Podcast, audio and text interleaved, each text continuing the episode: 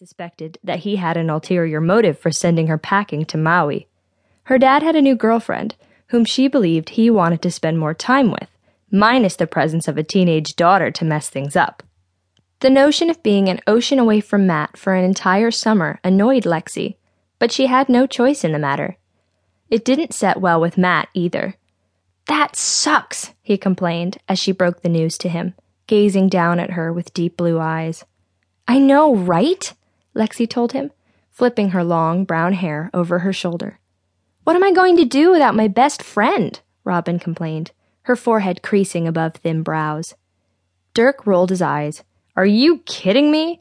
Who wouldn't want to go to Hawaii for an all expense paid trip to paradise? Uh, me? Lexi said.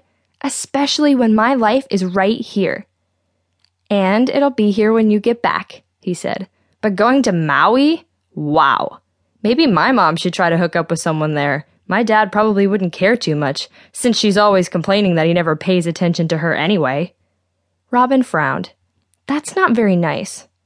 Dirk shrugged. Hey, I'm just saying. Maybe I should give you the ticket then, Lexi suggested. You can go in my place and I'll stay at your house with my dad totally clueless. Dirk laughed. I think Matt would probably have a problem with that. Matt ran a hand through his thick brown hair.